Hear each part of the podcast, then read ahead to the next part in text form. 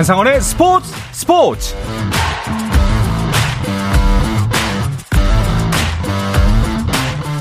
스포츠가 있는 저녁 어떠신가요? 아나운서 한상원입니다. 오늘 하루 이슈들을 살펴보는 스포츠 타임라인으로 출발합니다.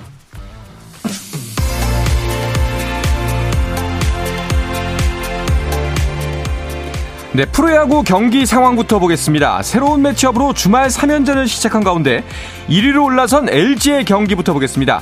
선발로 플러크가 나왔고요. 페냐 선발에 한화를 상대하고 있습니다. 문보경의 왼쪽 깊은 곳으로 뻗어나가는 선제 2타점 적시타로 두 점 먼저 앞서가는 LG 7회 초 현재 2대 0으로 한화에 두 점 앞서 있습니다.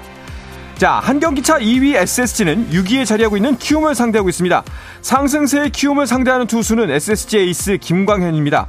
김광현이 타선을 잘 틀어막고 있는 가운데 SSG가 4회, 5회 한 점씩을 뽑아내면서 두점 앞서갑니다. 답답했던 키움, 경기를 풀어내는 건 역시 이정후였습니다. 김광현을 상대로 솔로 홈런을 만드는 이정후. 점수 여전히 7회 말 현재 2대1 한 점 차로 SSG가 앞서 있습니다. 3위로 내려선 NC의 상대는 롯데입니다. 신흥 에이스 나균안과 완벽 부활한 에이스 구창모의 첫 맞대결이 펼쳐지고 있는데요. 현재까지는 구창모의 판정승입니다. NC가 2대 0으로 앞서고 있습니다. 7회말 현재 점수 그대로입니다. 자, 4위 두산과 5위 KT의 대결도 눈길을 끄는데요. 1회 초부터 한 점 앞서가는 KT 하지만 3회 2점, 4회 석점으로 경기를 역전시킨 두산입니다. 거기에 홈런까지 더하면서 6대 1로 6회 말 현재 5점 차 리드를 가져가고 있습니다. 마지막으로 삼성 대 기아의 경기도 보겠습니다. 계속되는 진루에도 점수를 좀처럼 올리지 못하던 두 팀. 변우혁의 내야 적시타로 선취점을 가져가는 기아고요. 삼성은 투수를 장패준에서 이재익으로 바꿨습니다. 5회 말 현재 삼성이 3점 득점하면서 3대 1 역전하고 있습니다. 네, 현역 연장을 선택한 배구 여제 김연경이 배구 국가대표팀 어드바이저로 활동한다고 대한배구협회가 밝혔습니다. 김연경은 다음 달 22일 대표팀과 함께 출국해 튀르키예 전지 훈련에 동행합니다. 유럽 축구 유로파리그 8강 2차전에서 맨체스터 유나이티드가 수비 라인의 두 차례 치명적인 실수 속에 스페인 세비야에 0대 3으로 완패를 당했습니다. 1차전 홈 경기에서 2대2로 비겼던 메뉴는 이로써 1, 2차전 합계 2대5로 밀려 8강 탈락에 고배를 마셨습니다. 양궁 국가대표 선발전에서 남자부 김우진과 여자부 임시연이 1위를 차지하며 올해 항저우 아시안게임 출전권을 따냈습니다. 이번 선발전 상위 4명의 선수에게는 항저우 아시안게임과 2023 세계선수권대회 출전 자격을 부여한 가운데 남자 리커브에서는 김우진에 이어 이우석, 김재덕, 오진혁이 선발됐고 여자 리커브에서는 임시연, 안산, 강채영, 최미선이 차례로 1위부터 4위에 자리하며 대표팀에 선발됐습니다. 미국 여자 프로골프 투어 시즌 첫 메이저 대회 쉐브론 챔피언십에서 최훈정이 4언더파를 기록하며 공동 2위에 이름을 올렸습니다. 선두는 타이완의 젠 베이윈으로 2위권에 한타차 앞선 5언더파를 기록 중이고 김효주와 지은이가 2연더파 공동 9위에 자리했습니다.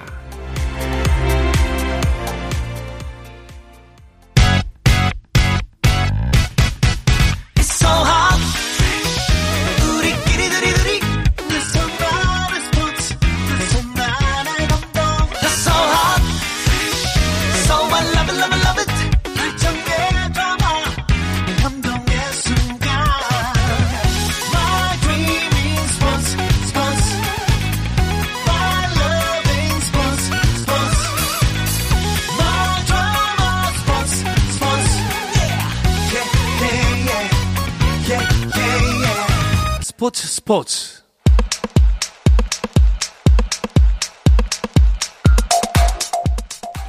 금요일 저녁에 축구 이야기 축구장 가는 길 시작하겠습니다. 서우정 축구 전문 기자, 축구 전문 매체 히든키의 류청 기자와 함께합니다. 두 분 어서 오십시오. 안녕하십니까. 안녕하세요. 반갑습니다. 자, 우리나라 6월 A매치 상대가 결정이 됐습니다. 어떤 나라죠? 네, 대한축구협회 발표에 따르면요. 6월 16일 페루, 6월 20일 엘살바도르와 함께 친선 경기를 국내에서 치른다고 했고요. 경기 장소와 킥오프 시간은 아직 미정입니다. 네. 사실 그 지난주에 박찬준 기자가 축구장 가는 길에 나와서 어, 페루와 함께 엄청난 팀을 상대로 A매치를 타진 중이다라고 했는데 에이 사람 에. 엘살바도르. 네. 아니 뭐 엘살바도르도 엄청난 팀일 아, 수는 그렇죠. 있죠. 예. 네.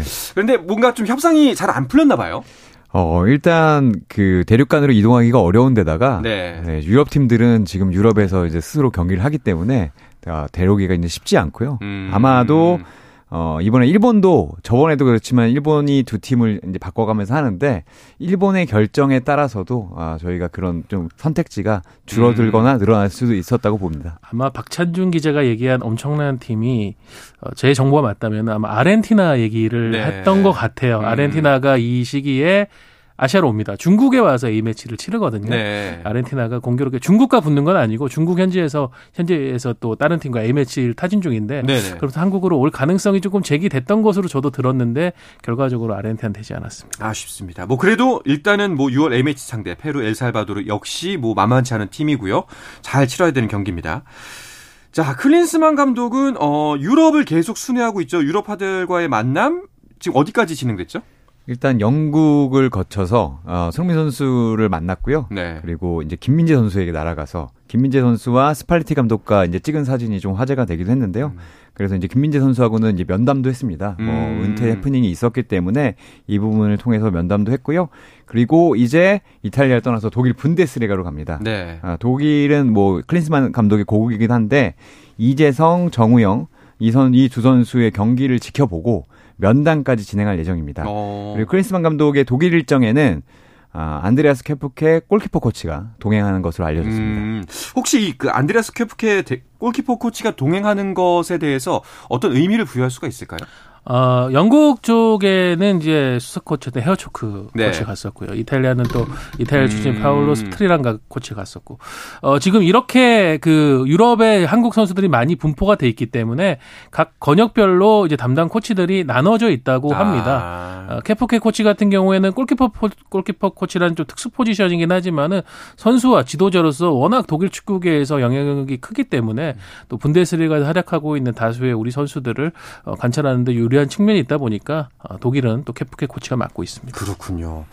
자, 클린스만 감독이 방문했을 때 손흥민 선수가 두 경기 연속골 기록했습니다. 약간 그 lucky charm이라 그러죠. 클린스만 감독이 각 방문할 때마다 우리 선수들 좋은 모습 보여주고 있습니다. 이재성 선수도 환영골 하나 넣어줬으면 좋겠는데요. 네, 이재성 선수가 올 시즌에 7골과 도움 3개를 기록하고 있거든요. 네. 최근 상당히 활약이 좋은데, 아, 근데 클린스만 감독이 이제 보는 경기가 클린스만 감독이 아, 감독을 하기도 했고 아, 선수로 뛰었던 바이에른 뮌헨이거든요. 네. 아, 바이에른 뮌헨이 뭐 최근에는 예전 같지 않다고 하지만 워낙 강력한 팀이기 때문에 어려울 것 같지만 최근에 또 이재정 선수의 폼도 좋아서 네. 아, 클린스만 감독의 이 또 뭔가 럭키한 일이 벌어지지 않을까라는 기대도 있습니다. 그렇군요. 그러면 이제 독일까지 방문하고 이 점검을 모두 마치면 귀국을 하는 일정인가요? 네, 일단 4월 말에 돌아오는데 잠시 있다가 다시 또 나가야 됩니다. 어. 아, 왜냐하면 이제 카타르에서 아시안컵 조추첨 행사가 열리고요. 지난 카타르에서 열렸던 피파 월드컵에서 클린스만 감독이 technical study group, 그러니까 기술 연구 그룹이라고 하는데 여기서 이제 아르센 벵거 위원장 아래에서 아주 중요한 역할도 맡았었거든요. 네. 이 관련된 또 회의들 일들이 있고 클린스만 감독이 워낙 세계적인 축구 인사다 보니까 지금 피파 우에파에서 또 다른 역할도 맡고 있는 게 있습니다. 이런 일들 때문에 금방 또 해외로 나가야 될것 음, 같습니다. 그렇군요. 그렇다면은 그동안 그 국내파의 동향은 차두리 advisor가 많이 챙기고 있나요? 네, 차두리 어드바이저와 마이클 긴 코치가 네. 계속해서 선수들 돌아보고 있고요. 지난 주말에는 아, 빅경기였죠. 대전과 음. 울산의 경기를 보기 위해서 네. 아, 대전 월드컵 경기장에 아, 등장했었습니다. 지난주 가장 빅매치 하면 확실히 말씀하셨던 것처럼 대전과 울산전이었는데 어, 재밌었어요. 네. 그 대전이 앞선 6라운드에서 수원FC를 상대로 3대 1로 이기고 있다가 5대 3은 역전패를 음. 당했었거든요. 그러면서 시즌 첫 패를 당했습니다. 그런 상황에서 이제 6연승을 기록하고 있는 어 리그 1강 울산과의 맞대결 어떻게 될까 기대를 모았는데 결과부터 얘기해 드리면은 다들 아시겠지만 대전이 홈에서 2대 1 승리를 거두면서 네. 올 시즌 울산에게 첫 패배를 안겼습니다. 그렇습니다. 사실 어 진짜 과연 울산이 연승 기록을 세울 수가 있을지 굉장히 관건이었고 상승세가 어마어마의식했기 때문에 대전 쉽지 않을 텐데라는 생각을 했는데 정말 의외의 결과였어요. 맞습니다. 사실 제가 지난주에 이 경기가 있기 전에 울산에 가서 이제 김광국 단장과 인터뷰를 했었는데 내심 7연승을 하고 포항도 무패로 음. 두 팀이 이제 8라운드에 아, 동해안 더비를 하길 바랐는데 포항은 지진 않았는데 네. 울산이 이제 패하는 바람에 음. 아, 그 바람은 좀 없어졌고요. 대전이 준비를 상당히 잘했던 것 같습니다. 어. 민성 감독이 수비 라인을 상당히 단단하게 만들었고 어, 울산이 잘하는 걸 못하게 하면서 빠르게 역습하면서 괴롭혔던 부분이 아무래도 이 대전이 승리 아무도 많은 사람이 예상하지 않았던 네. 승리가 나온 것 같습니다. 그렇군요. 아, 진짜 기록이 이렇게 깨기가 힘든 거구나. 이번에도 또 한 번 느꼈습니다. 아까 말씀하셨던 이 라인을 올려서 상대하는 전술 이게 약간 울산의 파해법이 될 수도 있겠다 이렇게 생각하는 분들도 네. 계시더라고요. 뭐 라인을 단순히 끌어올렸다기보다는 거의 극단적인 전방 압박 전술로 음. 공을 빼앗기면은 사실상 조현우 선수가 있는 위치부터 대전 선수들이 엄청난 압박을 가했거든요. 네. 그런 압박의 결과가 이진현 선수의 선제골 장면에서 잘 두드러졌습니다. 음. 측면 쪽에서 계속 몰아세우면서 공을 빼앗으면서 결국은 선제골을 만들었고 대전이 이제 결승골이 된 이현식 선수의 추가골 장면도 보면은 어 그런 식의 포기하지 않는 압박이 힘을 발했거든요. 이런 부분이 대전이 울산을 상대로 좋은 파해법을 보여줬으니까 이게 어 리그 전체 참고서가 되지 않을까 싶은데 홍명보 감독이 또 그런 얘기를 했습니다. 음. 아 이런 경기는 한 시즌에 20경기 이상 하면 팀이 퍼지 퍼져, 퍼져버릴 정도의 엄청난 템포의 경기다. 네. 이런 경기 하기는 쉽지 않을 거지만 이런 경기 비중이 높아진다면 K리그에 대한 팬들의 관심은 더 높아질 것이다. 경기 퀄리티를 칭찬하면서도 음. 이런 식으로 우리를 계속 상대하기에는 쉽지 않을 걸 이런 음. 의미도 내포했다고 봅니다. 그렇죠. 사실 그 말씀 그대로 어, 다른 팀들이 그 전술을 생각을 못한 건 아니겠지만 위험 부담이 있기 때문에 아무래도 좀 섣불리 손댈 수가 없었는데 그만큼 대전의 행보나 선택이 과감하고요. 팬들의 관심이 더 모이고 있어요. 네, 대전은 지난 시즌에 이제 극적으로 승격을 하면서 예. 구단주부터 이제 팬들까지 엄청나게 기뻐했었고요. 사실 이민성 감독이 수비진을 수비수 출신이기도 하고 수비진을 상당히 잘 만드는 감독으로 알려져 있었는데 어, 서우정 기자도 얘기했지만 공격진부터 압박해서 수비만 잘하는 것이 아니라 앞에서 빼앗아서 음. 이 상대를 괴롭히는 방법들이 잘 통하고 있거든요. 어, 게다가 이제 공격적인 투자도 했고 다만 이 기세가 언제까지 음. 이어질지에 음. 대해서는 약간 물음표가 있습니다. 아직까지는. 어, 네, 어쨌든 음. 지금 승격한 바로 시즌이고 승격 팀들이 한 바퀴가 돌기 전에는 아, 상대적으로 유리한 면이 좀 있거든요. 어. 아, 전력이 베일에 가려, 가려진 부분도 있고 그런 부분도 있죠. 네, 시즌이 가면서 지난 시즌과 전력이 많이 달라졌기 때문에 그럼에도 불구하고 대전의 행보는 흥미롭긴 합니다. 그렇군요.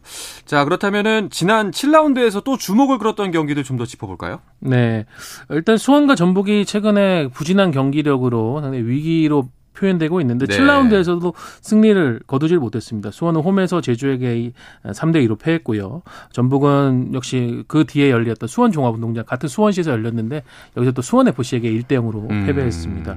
그리고 강원도 아직 승리를 거두지 못하고 있는데 7라운드에서도 홈에서 인천에게 2대 0으로 패하면서 첫 승 성공에 실패했고 가장 많은 골이 터진 경기 어, 대팍에서 열렸습니다. 대구와 광주의 경기였는데 무려 7골이 터지는 와. 난타전 끝에 원정팀 광주가 4대 3 승리를 가져갔습니다. 그렇군요. 아니 정말 광주도 그렇고 대전도 그렇고 약간 K리그의 새로운 바람을 불고 있다는 느낌도 들어요. 어, 확실히 그렇고요. 네. 그리고 이 두 팀이 그냥 성적만 좋은 게 아니라 반란 정도가 아니라 두 팀이 구사하는 축구가 상당히 흥미롭거든요. 음. 광주의 이제 이성 이정효 감독은 이날도 어, 정말 이종효 감독을 따로 찍는 카메라가 있으면 어떨까 할 정도로 표정의 변화나 제스처도 컸고 구사하는 축구도 대구를 몰아칠 때는 수비진에서 공을 잡아도 상대 최전방 수비가 긴장해야 될 정도로 네. 아주 박진감 넘치는 축구를 했고요. 결국 가장 좋았던 것은 3대 3을 허용하고 넘어가는 줄 알았는데 분위기가 음. 이걸 또 잡아내면서 광주가 만만치 않다는 걸 보여줬습니다. 그렇군요. 서우정 기자가 그 이종호 감독 인터뷰 기사도 쓰신 걸 봤는데 어떻던가요? 네, 뭐 지금도 많은 부분에서 어, 좋은 이미지를 주고 있죠. 특히 전술적으로 굉장히 디테일하고 자기 철학이 분명하고 방법론도 확고한 그런 모습을 보여주면서 어, 뭐 유럽 축구의 트렌드에도 전혀 뒤떨어지지 않는 좋은 축구를 하고 있다라는 평가도 있는데 그 이상으로 또 화제를 모으는 게 이정효 감독의 어, 과감한 발언들인 것 같아요. 근데 음. 이게 어, 물론 이제 불편하다면 불편할 수 있지만은 저는 전국을 찌르는 그런 표현이나 수사들이 많다고 생각을 하거든요. 음. 그래서 저도 만나서 인터뷰를 했을 때 이정현 감독이 그런 얘기를 했어요. 어, 주변의 시선을 의식하지 않는다. 내가 가야 할 길과 그런 방법에 대해서 그걸 더 고민하는 게 낫지 왜 남들이 나에 대해서 이런 평가를 할까 저런 험담을 할까 그걸 걱정하고 있을까 그런 얘기를 들으면서 아 이거는 축구 외적으로도 참 음. 많이 새겨 들을 만한 이야기다라고 느껴졌 느껴지더라고요. 확실히 그 다양한 색깔이 점점 빛을 발한다는 거는 어떤 분야에서나 굉장히 좋은 일인 것 같습니다. 사실 축구가 축구장에서도 재밌어야지만 그 인터뷰장에서도 재밌어야 되거든요. 맞아요, 맞아요. 저는 그런 면에서 이정현 네. 감독이 지금까지 한 선 정도는 당연히 인정받아야 음. 된다고 음. 생각하고 저는 지난 뭐 서준 기자 인터뷰도 정말 재밌었지만 지난 라운드에 광주와 대전이 이제 생태계를 좀 파괴하는 거 아니냐라는 음. 질문에 한 답이 상당히 마음에 드는데 대전이나 광주가 생태계를 파괴한 게 아니라 이겨야 될 팀들이 이기지 못하기 때문에 생태계가 파괴되고 있다라고 한 것이 어. 어, 정말 전곡을 찔렀다는 생각이 들고 사실 잘하는 팀들이 더 끌고 나가면서 광주나 사실 대전은 하위권 팀들 꼭 이겨야 될 팀들을 잡아야 되는 어, 승격 팀들인데 지금 이 팀들이 이제 리그를 주도하고 있다는 거는 사실은 정상이 아니라는 생각은 듭니다. 그렇군요. 자 이렇게 이야기를 듣고 보니까 좀 광주 그리고 대전의 행보가 더욱더 궁금해지기도 하고요. 또 이제 아 다시 한번 또 부상하는 감독들이 있구나 하는 생각이 들기도 하지만 또 K리그 시즌 초반에 벌써 감독 경질 소식이 들려왔습니다. 이야기는 잠시 쉬었다 가서 자세하게 나누도록 하겠습니다. KBS 일라디오의 모든 프로그램은 유튜브로도 함께 하실 수가 있습니다. 물론 한상원의 스포츠 스포츠도 유튜브에서 보실 수가 있으니까요. 많은 관심 부탁드리겠습니다.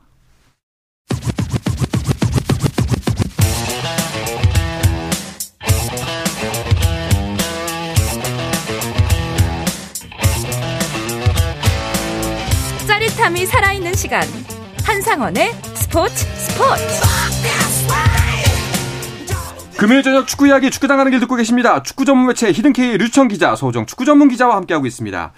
어, 감독 경질 소식을 말씀드렸는데 7라운드를 마치고 수원 삼동, 삼성이 결국 감독을 경질을 했습니다. 네. K리그가 2013년에 이제 승강제를 도입하고 나서 이전의 어떤 30년의 시간과 비교하면은 감독을 교체하는 타이밍도 음. 굉장히 빨라졌고요.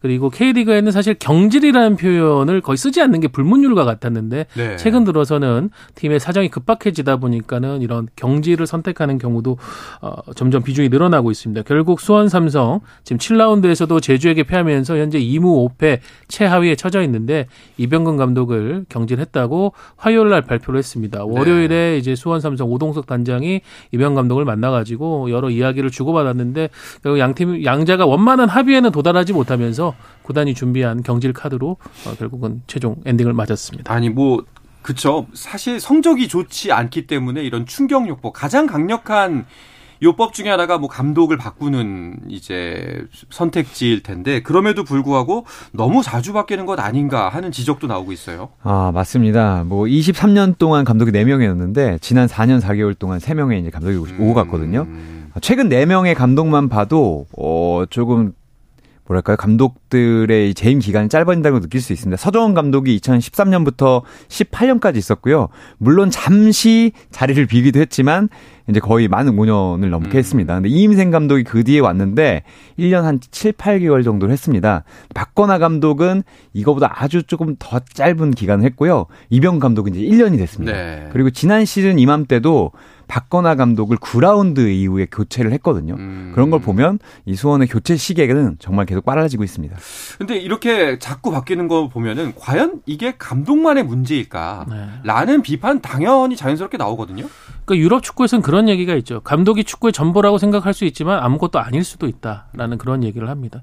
그러니까 감독의 영향력이 발휘할 때도 있지만은 그걸 위한 필요 조건들이 충족되지 않으면 사실은 감독에 할수 있는 것은 많이 없다 그런 얘기들을 하는데 지금 4년 4개월 동안 3명의 감독이 교체됐다는 것을 단지 감독들의 부진만 감독들의 능력 부족만으로 볼 것인가 이런 부분에는 어폐가 있을 것 같고요.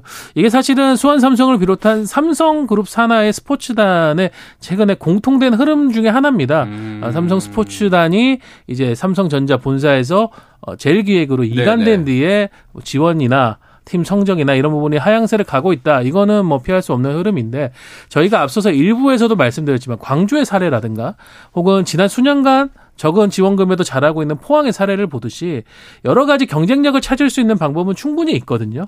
그런 부분을 수원 삼성이 명가라는 이름에 맞지 않게 방법을 찾지 못하고 말로만 지금 쇄신과 변화를 추구한다라는 부분에 팬들이 조금씩 지쳐가는 것 같습니다. 말씀대로라면 좀 더 안쪽으로 깊이 파고들어서 본질적인 고민을 한번 해봐야 될 시점이 오지 않았나 하는 생각이 드네요. 알겠습니다. 자, 그럼 이 시점에서 K리그 1 순위를 정리해 볼까요? 네, 일단 울산이 지난 라운드 1개월 당하긴 했지만 6승 1패로 1위를 달리고 있고요. 포항이 그 뒤를 잇고 있는데 포항은 아직 무패입니다. 네. 그 밑에 3위가 대전, 4위가 FC 서울, 5위가 광주, 6위가 수원 FC고요. 어, 제주가 7위인데 제주는 원정 2연전을 승리하면서 아, 7위까지 치고 올라갔습니다. 밑에 그 바로 밑에가 인천, 9위가 전북, 음. 10위가 대구, 11위가 강원, 12위가 앞서 말씀드렸던 수원 삼성입니다. 네. 전북도 불안불안합니다. 지난 주말에 결혼식이 있어서 이제 회사 동료를 만났는데 전주에서 근무한 친구거든요. 불만이 어마어마하더라고요. K리그 팬인데, 예.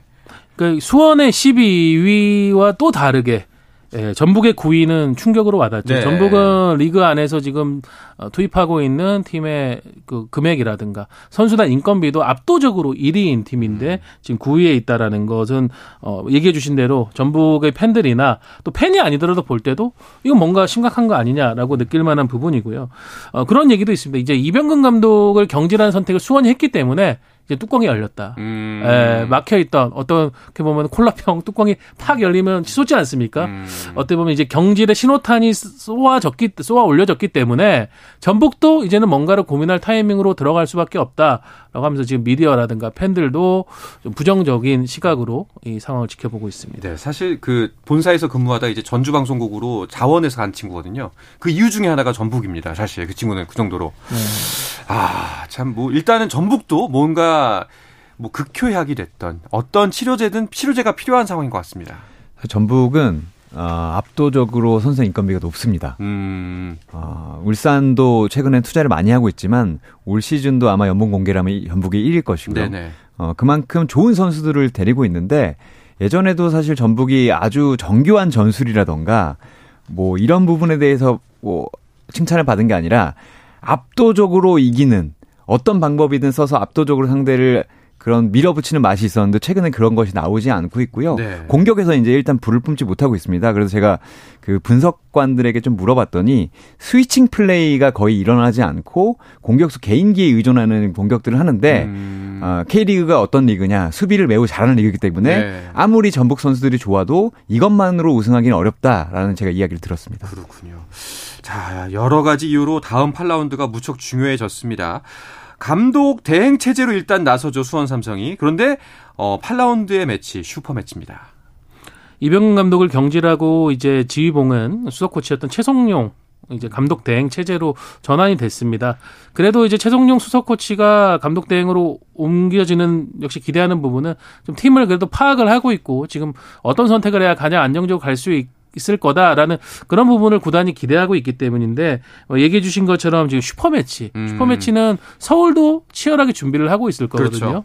그러니까는 또 서울 홈에서 열리는 경기고 수원은 자신감이 많이 떨어져 있고 서울 같은 경우에는 지난 시즌과 달리 올 시즌 시즌 초반에 결과가 꾸준히 나오면서 자신감이 또 올라와 있는 상황입니다. 과연 수원의 충격요법이 이게 반전의 발판이 될지 아니면 더 깊은 수렁으로 빠지는 자충수가 될지가 아. 내일 오후 2시 열리는 슈퍼매치에서 어느 정도 판가름이 날 것 같습니다. 그렇죠. 과연 내일은 또 이제 관객 수가 관중 수가 얼마나 몰릴지도 좀 관심이 몰리고 있는데요.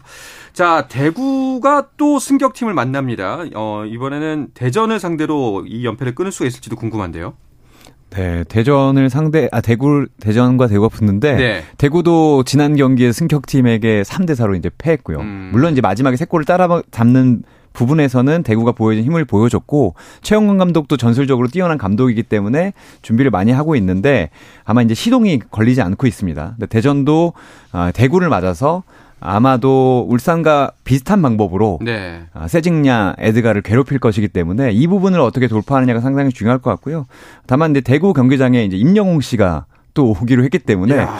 관중 부분에서는 어, 승리하지 않을까 생각. 앞으로 스포츠 스포츠에서는 임영웅 씨라고 하지 않고 임영웅 님이라고. 네. 그 축구 특히 축구장에 오는 순간만큼은 임영웅 님으로 네. 가요 프로에서 임영웅 씨지만 정확히는 임영웅 님이 오시는 네. 게 아니라 네. 임영웅 님의 팬클럽에서 네. 네. 대구 경기장도 찾겠다라고 네, 네. 해서 찾는다고 합니다. 축구장에서만큼은 이렇게 통일하도록 하겠습니다. 자. 자, 그리고 이번 주말 또 어떤 매치업들이 기다리고 있죠? 어, 앞서 얘기 드렸던 경기 이상으로 또 항상 어, 기대를 받는 최고의 라이벌전이죠. 울산과 포항의 동해안 더비도 토요일에 열리고요. 어, 강원을 꺾고 어, 최근 부진에서 벗어난 인천이 홈에서 수원 FC를 상대합니다. 그리고 최근 돌풍의 팀이죠. 강주는 승리가 없는 강원을 상대로 홈에서 연승에 도전을 합니다. 마지막으로 제주와 전북의 경기가 열리는데 제주가 지금 리그 연승 포함해서 FA컵까지 3연승을 달리고 있거든요. 오. 어. 자, 전북을 상대로 4연승을 달성한다. 이러면 제주는 완전히 날개를 펴고 전북은 또 한없는 추락을 하게 될 겁니다. 완전 벼랑 끝이네요. 자, 과연 그 울산과 포항 어떤 경기가 펼쳐질지, 포항이 무패 행진을 이어갈 수가 있을지, 아니면 여기서 또, 또 기록이 깨질지. 네, 포항이 상당히 징글징글한 팀인데, 네, 울산만 만나면 더 그런 모습을 보여주거든요. 어... 지난 시즌에도 울산이 포항을 잡으면 우승을 결정을 지을 수 있는 경기가 있었습니다. 맞아요, 맞아요. 예. 근데 그 경기에서도 이제 포항이 울산에게 길을 열어주지 않았고요. 네. 홍명 감독과 그 김기동 감독이 어, 포항에서 같이 뛰었었습니다. 음. 김기동 감독이 이제 너스레를 떠니까 홍명 감독이 어, 조금 비속어를 섞어가면서 김기동 감독을 경계하는 그런 그림도 나왔고요. 사실 두 감독의 지략 대결이 정말 궁금할 것 같고 결국에는 주민규 선수가 골을 넣느냐 네. 아니면 대전처럼 막히느냐 여기에 따라서 경, 결과가 좀 갈릴 것 같습니다. 알겠습니다. 확실히 승격팀들이 활약을 많이 하다 보니까 K리그 2에도 관심이 더욱더 쏠리는 게 사실이거든요. 이번 시즌은 K리그 2는 어떻게 시즌이 흘러가고 있나요? 네, 설기현 감독이 지금 지휘봉을 잡고 4년 차를 맞이한 경남 FC가 무패 가도를 달리면서 지금 선두를 달리고 있는데요. 음. 주중에 열렸던 K리그 2 경기에서도 어 그러니까 1위 안양, 2위 경남이 맞붙었는데 여기에서 경남이 난타전 끝에 3대2 승리를 가져가면서 지금 선두로 올라섰습니다. 어, 지금 설기현 감독이 올해는 반드시 결과물을 내겠다라고 선언하면서 조금은 어, 현실적인 네, 수비에 조금 밸런스를 두면서 빠르게 공격 전환을 하는 그런 축구를 하고 있는데 이게 먹히면서 지금 선두를 달리고 있고요. 이렇게 해서 올라오게 된다면 또 내년에는 경남 돌풍을 K리그에서 보는 그렇죠. 거 아닌가라는 기대감도 조금 듭니다. 알겠습니다. 자, 마지막으로 K리그 2 일정도 간략하게 소개해 주시면서 마치도록 하죠. 네, 4월 22일에 세 경기가 있습니다. 안양과 안양이 이제 김포를 상대하고요. 성남과 부산이 붙고 서울 이랜드와 김천이 대결합니다. 23일 일요일에는 충남 아산과 경남, 충북 청주와 부천, 그리고 안산과 전남이 맞대결 합니다. 네, 알겠습니다. 이번 주말도 역시 축구와 함께 즐거운 주말 되시길 바라면서 금요일에 축구 이야기 축구장 가는 길은 마치겠습니다. 서우정 축구 전문 기자, 축구 전문 매체 히든케이의 류청 기자와 함께 했습니다. 두 분 고맙습니다. 감사합니다. 네, 주말 스포츠 스포츠는 9시 20분부터 함께 하실 수 있습니다. 저는 월요일 저녁 8시 30분에 다시 돌아오겠습니다. 한상원의 스포츠 스포츠!